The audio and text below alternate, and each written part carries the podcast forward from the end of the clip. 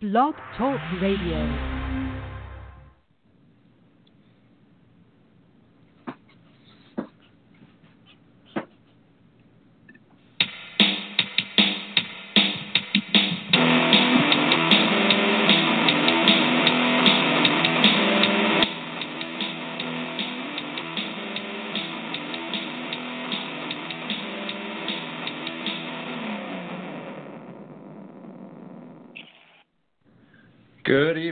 Everybody, and welcome to the latest episode of Climbing the Ivy, the official Cubbies Crib podcast. I'm Jake Misener, along with co host Alex Patt, for another week where no major free agents have signed outside of some Mets like moves. Alex, how's it going, man?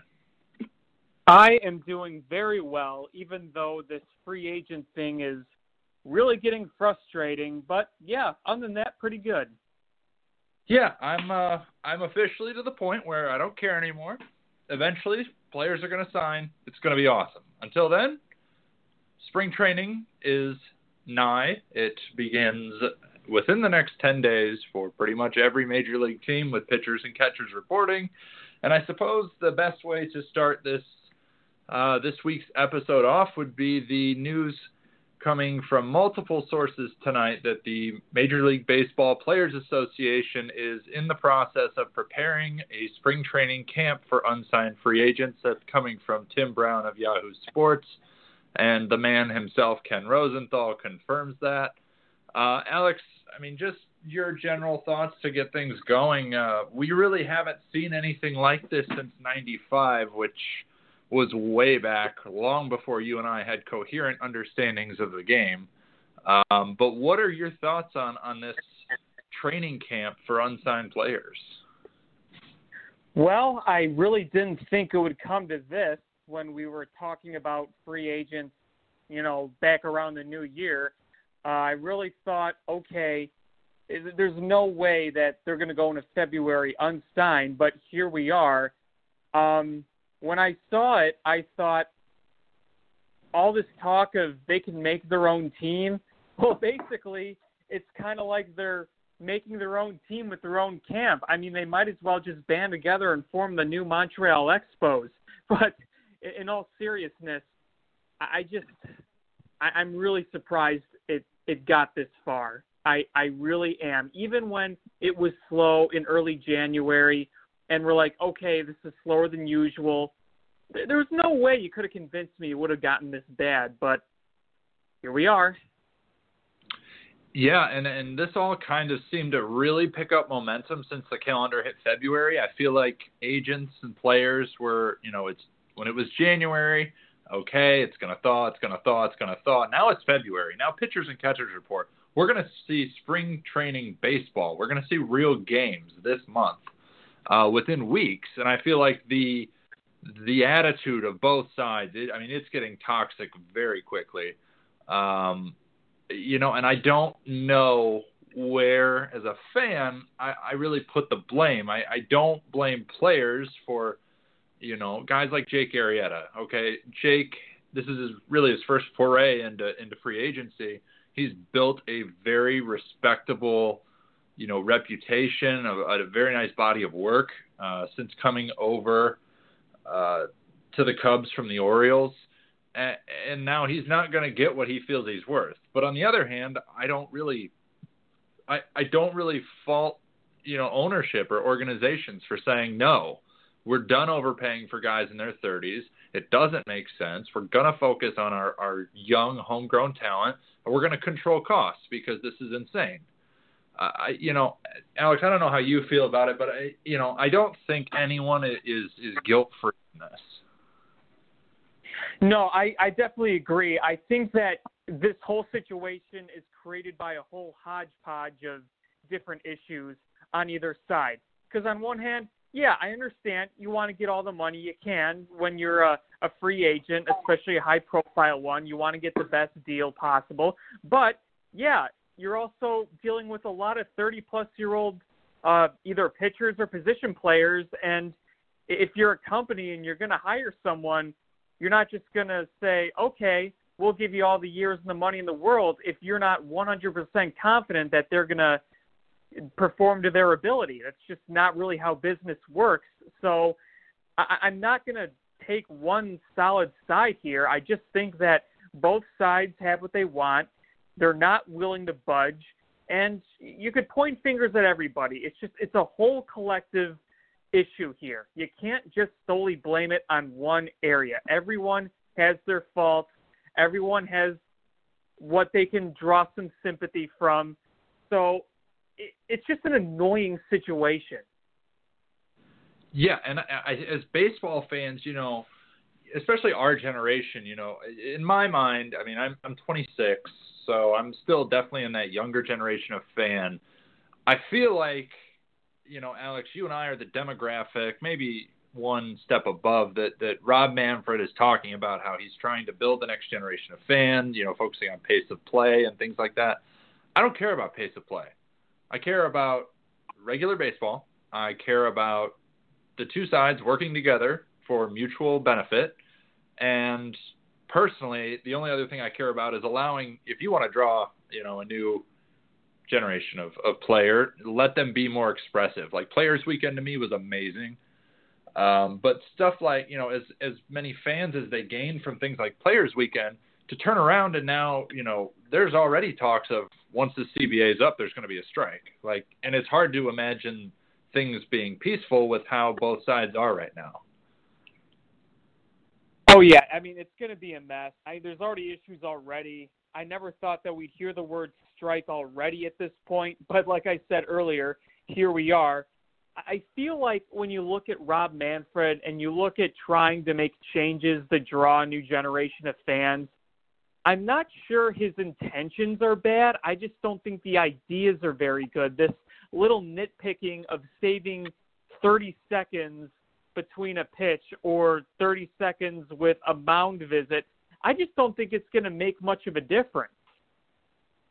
No, I mean, it, with what ticket prices are, the people who are paying to go to games rather than just watch at home, I don't. It's not going to matter. It's going to be people who really want to be at the game, or it's going to be people who go to drink. And guess what? If a game runs 30 minutes longer, you know they're drunk anyway. It doesn't matter. But right, you know, some of the as a as a very you know enthusiastic baseball fan, when I get a long game and I go, I feel like I got my money's worth. Like that's exciting to me. Sure. And you know, two years ago, I took my mom to her first ever big league game. She'd never been to any stadium. We went to Wrigley, and the Cubs won on a walk off in the 13th. And she is at best a semi-casual fan, and she loved it because once it hit extra innings, she knew like anything could happen. The game could tilt on its head at any given at bat, and she loved it. So I don't think pace of play is an issue, but I think you're shooting yourself in the foot with you know the players association and the league at each other's throats. Like, and uh, I'm sorry, I don't care about pace of play right now. I care about the commissioner doing his part to get these two sides together and figure this thing out.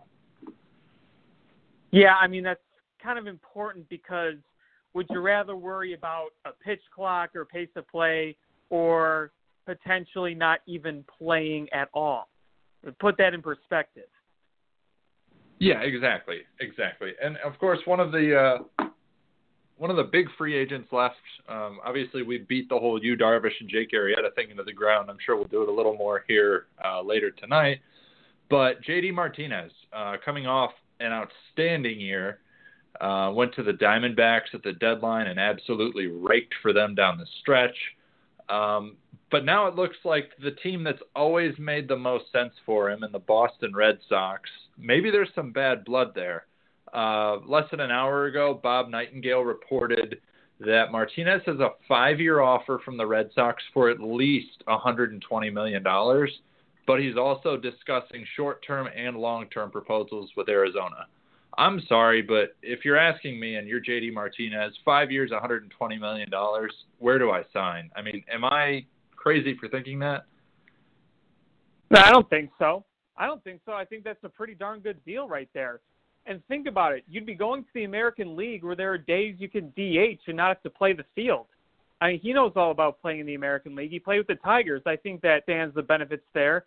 And you also understand the benefits of playing in a park like Fenway that's very hitter friendly for a hitter that he is. So I don't think you're crazy. Yeah, I mean Rosenthal um, yesterday reported that Martinez is quote unsatisfied with the Red Sox and has told people that he would now rather sign with another team despite the five-year, 125 million dollar offer. I mean that just that's mind blowing to me. Especially, I'm sorry, but you have to temper expectations to a degree given how the market is. I'm not saying you take a five-year, 50 million dollar deal, but you're still getting $25 million a year. And I understand he had a fantastic year last year. You know, you couldn't have asked for a better year heading into, you know, a contract year.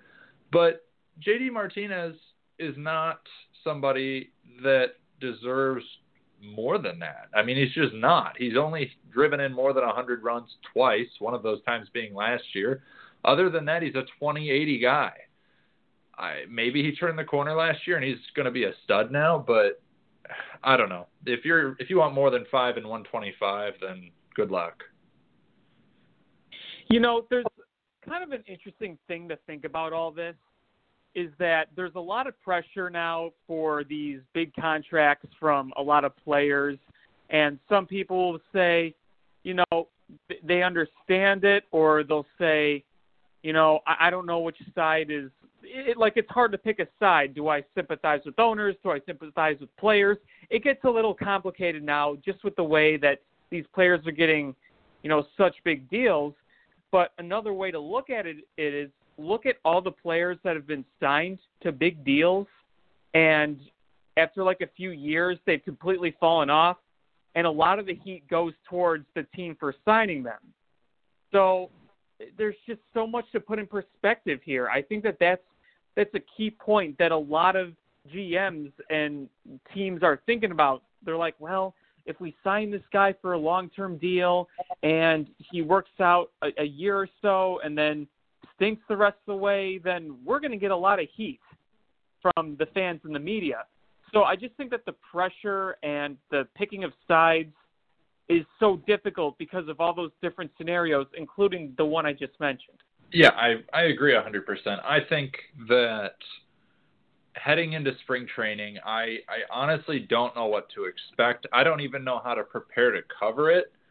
Um, before we went on the air, uh, obviously I was telling you I'm going down to Phoenix for four or five days uh, at the start of March for work.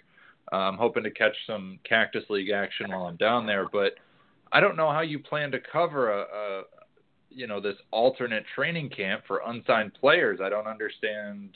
At, that point, I mean, we're already into February. Our team's just going to say, "Fine, we're going to go forward with our plans and go without these guys." I mean, are we going to have impact talent just sitting there come opening day? I mean, it, it's I can't even wrap my mind around that as a possibility. But you know, as the days go past, it's seeming like it's it's very possible. You know, I think the way I look at everything and what we've seen kind of in the past, I don't know, week or so, you're going to see this quote camp or whatever you want to call it, the free agent camp, whatever. Uh, the guys are, that are going to stay there for a while are going to be the big Darvish, Arrieta, JD Martinez type players, but you're slowly seeing the plucking away of some of the lesser names that aren't necessarily bad names, but for example, you're seeing the Todd Frazier's being signed, you're seeing the Jay Bruce's being signed, and you're, you're going to see, I think, a little bit more plucking at that. You'll see like a Jaime Garcia go somewhere. You may see whatever like lower agents are there, like a Hellickson or something, get plucked away, and it's just going to kind of boil down to this top pool of free agents: Darvish, Arrieta, Martinez, Moustakas, Hosmer, they're going to be kind of remaining that little pool as the others get signed eventually. At least that's that's how I see it. Yeah, I, I 100%. Yeah, I, I 100%. The the top level guys, you're not really sure. You know that could take some time, but you're going to see the Todd Fraziers of the world, you know, bite the bullet and, and make their move here. Um, kind of shifting gears, a story that caught my eye uh, when I got off the plane from Louisville tonight.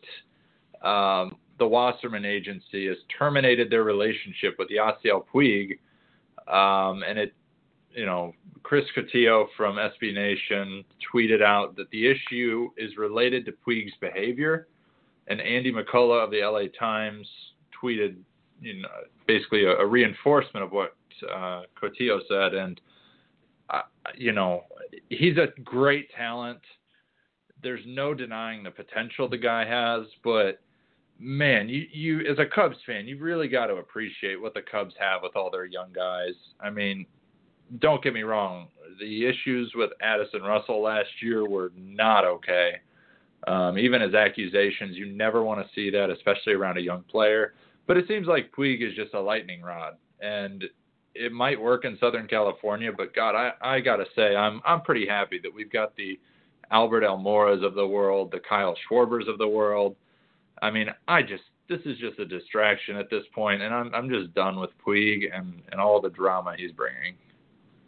Yeah, you know, it's really interesting that you bring that up. Uh, I saw that report too, and when Andy McCullough reports it, I mean, he's second voice to God when it comes to the Los Angeles Dodgers, so you know it's accurate.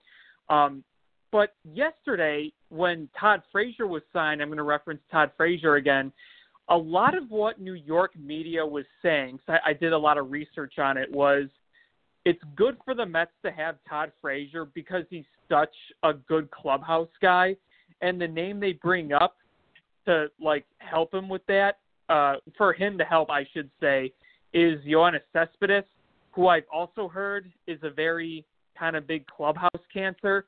So you're seeing big guys in the league with other teams have these issues.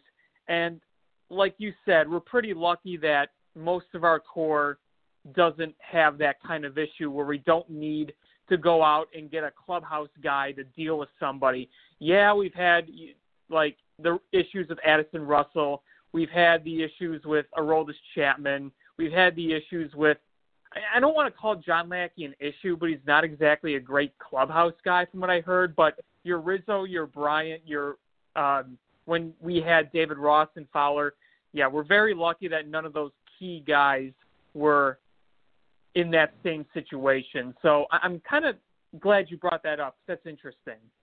Yeah, and I think it just speaks to what not just you know what Theo and Jed wanted to build here, but I I really really do believe it's it starts and ends with Tom Ricketts and and the organization he wanted to build. He wanted to build a world class baseball organization that did things the right way, that was fiscally sound, that had the best baseball operations team in, in the game, that was in playoff contention every single year, you know, that, that developed their own young talent that became stars right in front of fans' eyes. And the, the Cubs have definitely done that. I mean, the, the lovable loser thing, that's done. It's over, despite what Cardinals fans might say. It is. It, it, there's a new tradition building right in front of our eyes on the north side, and it's winning. And I I know people look toward 2021 and 2022 and say, oh, that's when it's all going to change. But I have complete faith in the organization to keep things on an even keel and keep developing and, and win. And I, I got to say, it's the first time in my life, and I know I haven't been a Cubs fan as long as, as you know, guys born in the 50s. You know, I'm only, like I said, I'm not even 30, but I can't remember another time where I had this much faith in the Cubs to have the right guys in the clubhouse and build a, a quality organization. Yeah, exactly. I mean, think about it now. Our expectations are so different where getting to the playoffs alone just isn't good enough. Before 2016, getting to the playoffs was a massive celebration. In 2015, when they got the second wild card spot and they had to play a coin flip game, I mean that was a huge deal. It's like we're in the postseason now. Us getting into the postseason, that's not good enough. They got to go on a run. The expectation now is to win pennants and have real chances at winning a World Series. It's amazing how quickly that has changed just a few years ago, we were sitting here saying, well, we got to put these faith in these young kids. We haven't been in the playoffs in years. It just flip of a coin, all of a sudden, boom. Exactly, and it, it's just it's such a great time to be a Cubs fan, and stuff like this Puig news just just reinforces that. But enough of Yasiel Puig. Um, projections hit the uh, hit the wires this week. Kind of a wide range for the Cubs. I've seen anything from like 86, 87 wins all the way up to 96 wins. Um, but I guess the good news, regardless of, of which ones you like to go off personally, is I have yet to see one where the Cubs aren't projected to win the Central. Yeah, I haven't seen any either. And I've looked at a number of them, and I realize they're not something to live and die for, but I think it's good to look at them at least. Yeah, and I, I think the the one thing that really stood out is several of these still have the Brewers flirting with the 500 mark, even after adding Cain and Yelich. And I think that's a good gut check for fans who panicked right after Milwaukee made those moves. I think those projections would drastically change if they went out and added someone like Jake Arrieta. I think it changes everything. But unless oh, sure. they manage, unless they manage to do that, again, I agree with most of the projections. They're like an 82 to 85 win team at best. They're not going to win 95 games.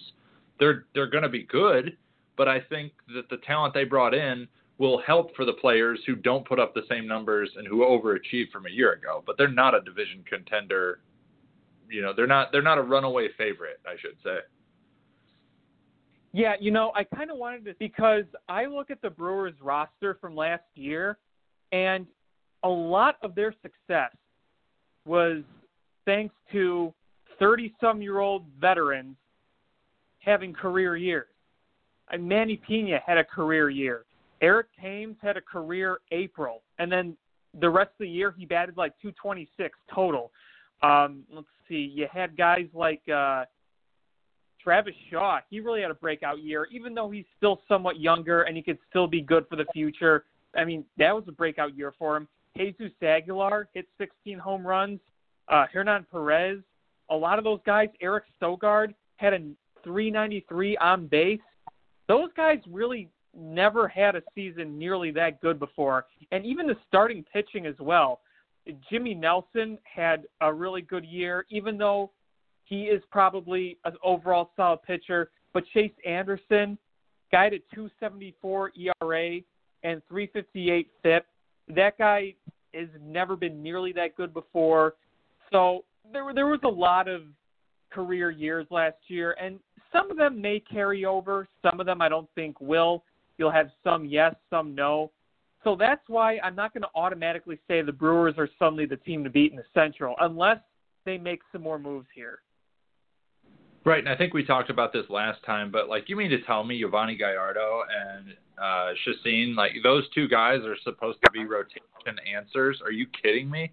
No way. There's no way. If you think you're a playoff team, that that is your answer. That would be like, you know, the Cubs basically just saying, you know, we're going to give Eddie Butler the fifth spot in the rotation. Nothing against Eddie Butler, but with the guys that are available on the market, that's not an answer. That's not an answer for a team that says they want to win.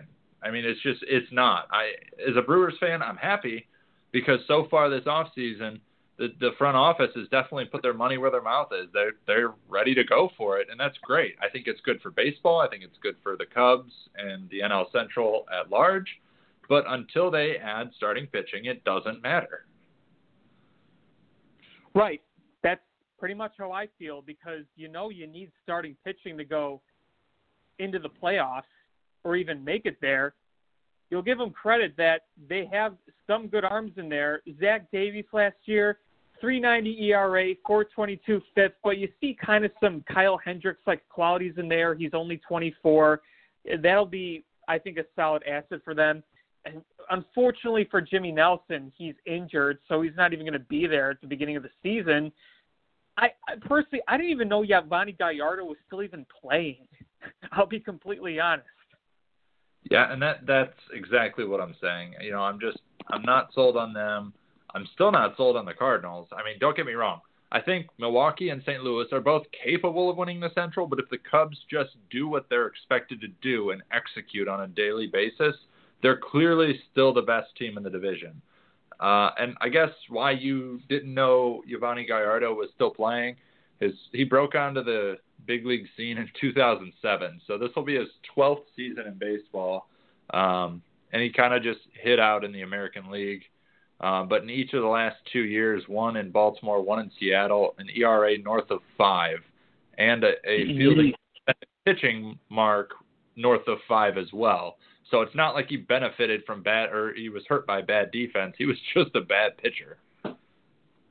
Yeah, I mean, he had the All Star year in 2010. I, he was solid for a few years, but I mean, now he's 31. He hasn't really been that good. I mean, he he had a solid 2015, but nothing really amazing. So yeah, it, it's been a while since he's been really effective. So I can't say I'm really worried about that. And you know, you were talking about the Cardinals. It's like you said, both of them, they're not bad teams in any way, but if the Cubs beat those teams more than they lose, they're going to win the Central, just like last year. Yeah, and I think what we kind of forget, like obviously the last, the thing that you carry with you the whole off season in 2016, it didn't matter. It was a perfect season. They dominated all year. They, you know, pulled off one of the greatest World Series comebacks ever and, you know, that's what we carried with us. Last year, we carry with us how bad the bullpen was against Los Angeles. But we forget that the Cubs didn't really ever seem to find their groove as a club. I mean, they, they still scored the second most runs uh, in the National League, but they, they never really had that that swagger, that momentum that we saw the year before, and they still won the Central. You know, I think that, that as fans, that's that's getting overlooked a lot. And think about it now. We'll be playing in a season where we're not hung over from all the World Series hoopla.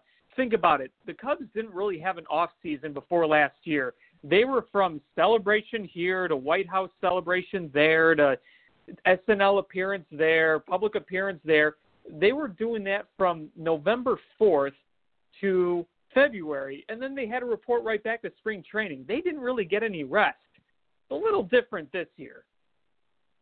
Absolutely, and I think we're going to see a a re-energized, refocused team. Um, I think we're going to see a lot of good things this year.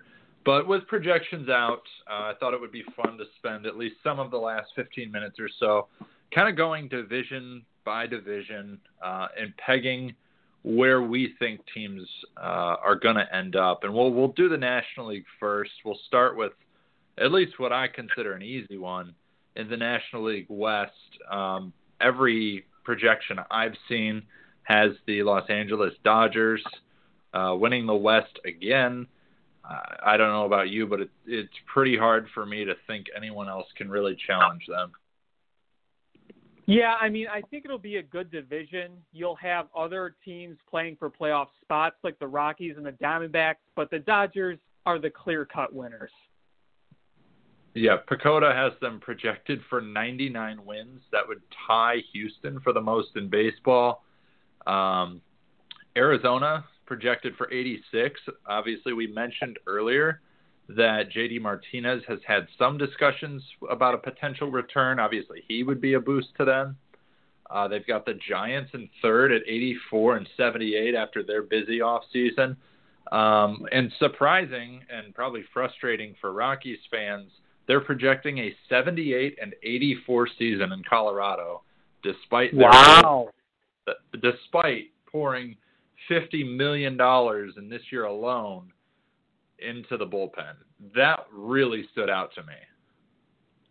Yeah, I guess it's going to really depend on their pitching, their starting pitching. And you look at their bullpen, it looks really good on paper. They got Wade Davis, but keep in mind, Wade Davis is getting older, and we did see the quality of his pitching kind of sink a little bit in the second half, even though he always got the job done. He always locked it down he wasn't quite as dominant as he was in the first half and in his Kansas City years. And he's going to be playing at Coors Field. So, you know, I could see why there is some doubt there, but I didn't think they'd be projected that low. No, I thought for sure, even on the low end, a 500 season, you know, at, at a right. bare minimum. But yeah, they've got, uh, you know, 78 and 84. Padres rounding out that division, according to PECOTA, at 73 and 89. Um, obviously, we already went through the Central. Both of us uh, picking the Chicago Cubs to win their third straight National League Central crown.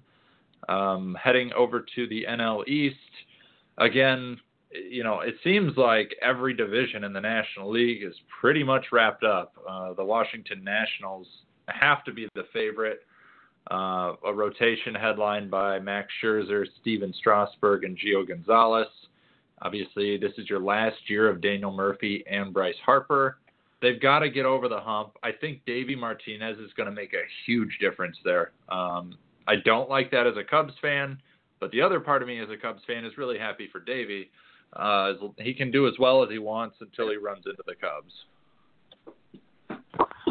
Yeah, agreed. I'm really, really happy for him. And it was cool having him for as long as we did. But part of me is kind of happy he moved on because he just deserved it. Yeah, he's a guy who's definitely put in the time. He's put in the work. He he had that coming for a long time.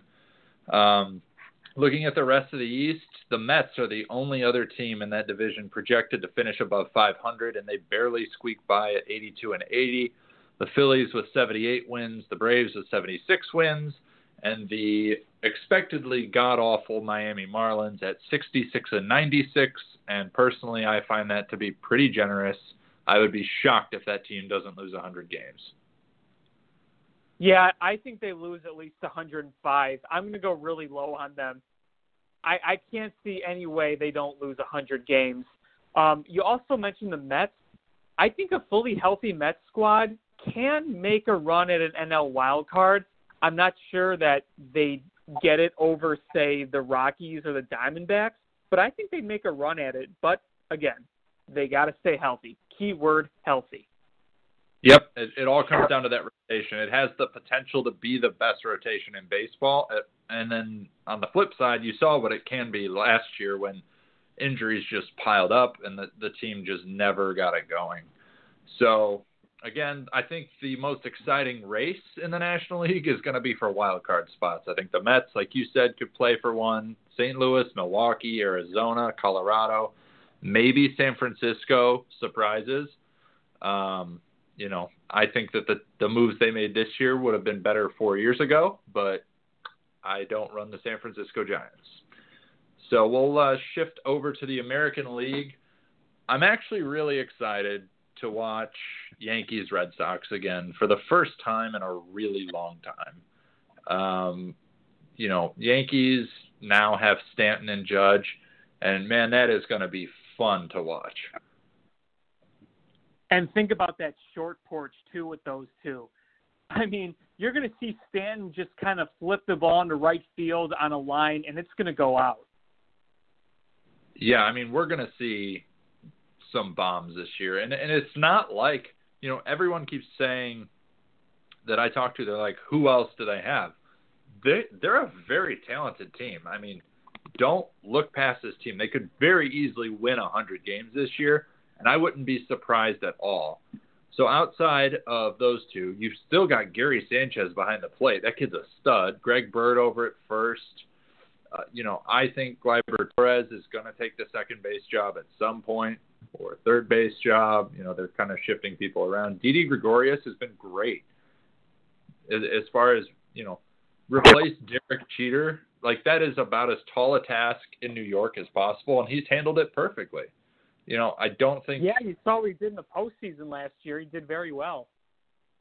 Yeah, I mean, he's a quality middle infielder now. I think that this is exactly what he needed, and he stepped up. Um, in the outfield, you've got Hicks, Gardner, and obviously Judge, um, along with Jacoby Ellsbury. Uh, Clint Frazier is still um, out there. You know, former Indians prospect. And then you've got a loaded bullpen where you've got, you know, Kahnle, you've got Chasen Shreve, you've got Chapman, Betances, David Robertson. I mean, that is a very, very dominant bullpen. I don't I love Boston. I would consider myself a Boston fan in the American League, but man, the Yankees look pretty good. Yeah, I honestly think that they're probably a top three team to beat in the American League right now. Yeah, and I, I think you look over at Boston. I mean, if you go and get somebody like JD Martinez, it I think it helps. Uh, at that point, though, Hanley Ramirez isn't going to play. Uh, you brought back Mitch Moreland to play first. Pedroia obviously at second. Uh, Devers at, at third and Bogaerts at short. And in the outfield, you're stacked. You've got Benintendi, Bradley, Betts. So, you know, Martinez isn't going to play the outfield. But again, it seems like they're depending on a lot of young guys while the Yankees are going with what they know works. Yeah, exactly.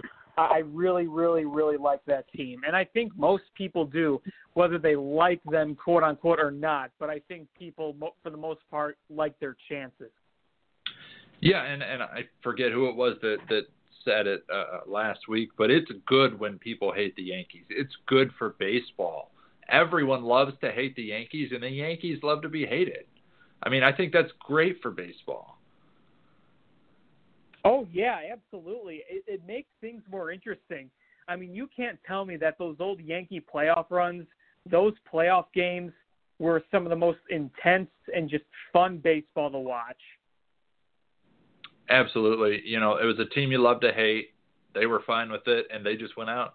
Nothing flashy. They just did the job. And, you know, hats off to those late 90s, early 2000 Yankee clubs. They were just something to watch altogether. But uh, yeah, so they've got uh, PECOTA's got New York, Boston, Tampa, Toronto, and Baltimore.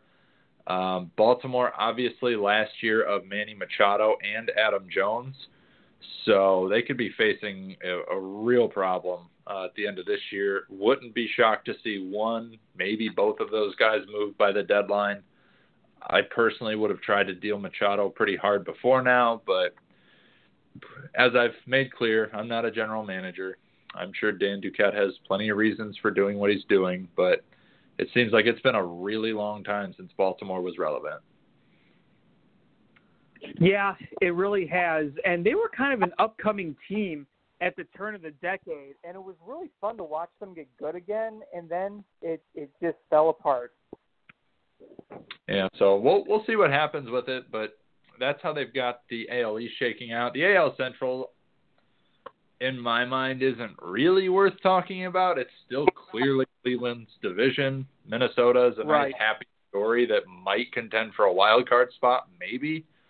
Uh, but this is the Indians division. They need to, you know, last year they were the team. After dropping game seven in 2016, they were going to finish the job. They had a 22 game win streak, for Christ's sake. And start the playoffs and just fall flat on their face. Yeah, after having a 2-0 lead in the series. Yeah, it's it's it's rough. Um, you got to get it done. I mean, that's all it comes down to. Uh, you know, I can say the same thing about the Cubs last year. You've got to get it done. They didn't. The Dodgers outplayed them in every way in the NLCS last year. The better team won that series. And Cleveland, no, I felt like they just took their foot off the gas, and, and you know, they they paid for that. Yeah, I think uh, that's what a lot of people would agree with you on that. But so Cleveland, you're going to win the Central unless something terrible happens. I'll say that right now. AL West, pretty much the same thing. The reigning World Series champion Houston Astros, who unveiled their gold championship themed jerseys look pretty sick. Same thing the Cubs did last year, Royals did before. Uh, really nice, mm-hmm. really nice threads for opening weekend. They're projected for 99 wins. I think they're going to win at least 105 games. Yeah, I think that uh, they're going to be fighting the Yankees for like that top American League team record-wise. I know they're not in the same division, but I think those two teams, the Astros and the Yankees, are going to be fighting for the best record and because that could be important because they can meet each other again in the ALCS or in the playoffs at some point, and whoever has the better record is going to have home field advantage in a playoff series. So I think that'll be a legit battle. Yeah, I think it'll be really, really cool to see those two teams. Kind of like new and old. The Yankees have always been good. The Astros, you know, new and upcoming. Um, so that'll be that'll be interesting. So we've just got a few minutes left, and MLB trade rumors uh, just came through with a report from Darren Wolfson uh, up in Minnesota that the Twins have officially submitted a formal offer to free agent right-hander Yu Darvish. Uh, parameters aren't known yet. We know that Darvish has multiple 100 plus million dollar offers. Um, so this is kind of like a foregone conclusion in my mind. The Twins were gonna do this at some point. I don't know if this was the last thing Darvish was waiting for, um, but we'll see. Darvish and the Twins again. Um, Alex, I feel like you know Darvish's reputation might have might be taking some some hits in terms of this saga that's continued with free agency. Yeah, I think a, a little bit. I know a lot of it rests also on the agents, but in the eyes of some, I think so. And I think there's just a lot of frustration boiling over right now. So I feel like once he signs somewhere and once he's all settled in, people will kind of move on from it. But for right now, I could definitely see some tension towards him being expressed by a lot of people. Yeah, and obviously Darvish, the top free agent uh, pitcher available, Jake Arrieta. I feel like we haven't heard anything about Jake all winter. You know, we heard that one report attaching him loosely to Milwaukee like two months ago, and I don't know about you, but I haven't heard anything solid on Arrieta. Yeah, I really haven't. I really haven't at all. And I thought that he was going to be one of the more talked about people. It's really been mainly on Yu, Darvish. Most of the focus has been on Yu, Darvish. But Jake Yeah. Arrieta, think about it. He was just the Cy Young winner. He just won a World Series, and you're not hearing much. Yeah, I think what we're going to see is as soon as Darvish signs, the teams that were interested in him are going to shift their attention to Cobb and Arrieta. But if I had to guess on, on like a dark horse team to sign Jake, my guess right now would be the Philadelphia Phillies. I think they're close. They're closer than people realize. They've got the money. It's a big market. He's clearly got the leadership to help a, get a young team over the hump. Um, but I wouldn't be shocked at that if if it, if it's not one of the oh duh teams like you know Washington or Milwaukee or St. Louis. You know, I was thinking about the Phillies, and I kind of agree with you. I think the Phillies want to go out and be competitive as soon as possible, and that's a move I could see them making. They got Santana, and I'm not sure that they're. I they're they're better than before, but I'm not sure if Arrieta is going to suddenly make them contenders. But I think that they're going to at least try. So yeah, I wouldn't be surprised if he goes there either. Um, we'll see how aggressive Milwaukee is. Part of me thinks that Mil- you, you hear all these conflicting reports with Milwaukee, them saying, "Oh no, we're not done shopping," and then other people saying, "Well, they spent all this money, they may be done with big moves." Part of me thinks that they'll inquire about some of these other guys just to play with the market a little bit. So you know, we'll see with them. I'm honestly surprised the Cardinals haven't gone harder on some of these guys. Um, so maybe that changes. But yeah, I, I definitely think that the Phillies could be a landing spot for him. Yeah, I guess uh, time will tell. But then again, we've been saying that for three months. So at this point, I don't know how much time will tell, but eventually we might get an answer. But um, Alex, any any last thoughts? Uh, got about a minute left here. Any last thoughts on uh, you know free agency or uh, you know the the issues between the league and the uh, union right now? No, I think I pretty much uh, said my piece on it all. Like I said, it's very frustrating, and I know, you know, I'm with this show and several other shows, and we leave with the same sayings. Maybe next time there'll actually be something to talk about.